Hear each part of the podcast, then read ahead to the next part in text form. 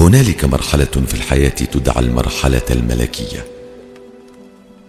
عندما تصل لهذه المرحلة لن تجد نفسك مضطرا للخوض في أي نقاش أو جدال.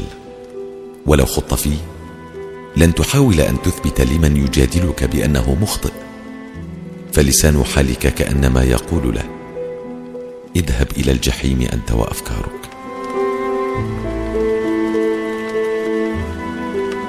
لو كذب عليك أحدهم ستتركه يكذب عليك.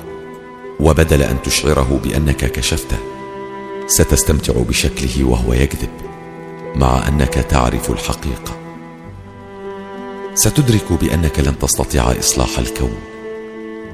وأن الجاهل سيظل على حاله مهما كان مثقفا. وأن الغبي سيظل غبيا.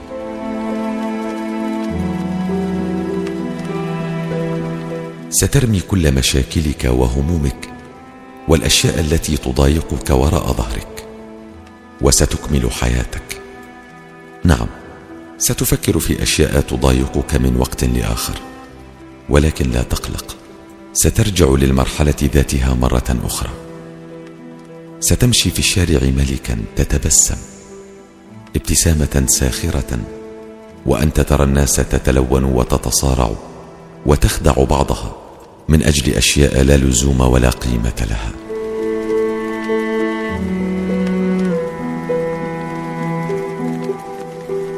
ستعرف جيدا أن فرح اليوم هو مقدمة لحزن الغد وبالعكس وأنه لا شيء يدوم ولا راد لقضاء الله.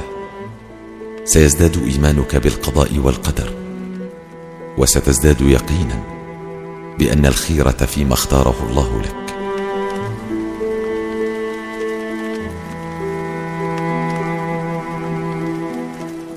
إذا وصلت يوما لتلك المرحلة لا تحاول أن تغير من نفسك فأنت بذلك قد أصبحت ملكا على نفسك واعيا جدا ومطمئنا من داخلك.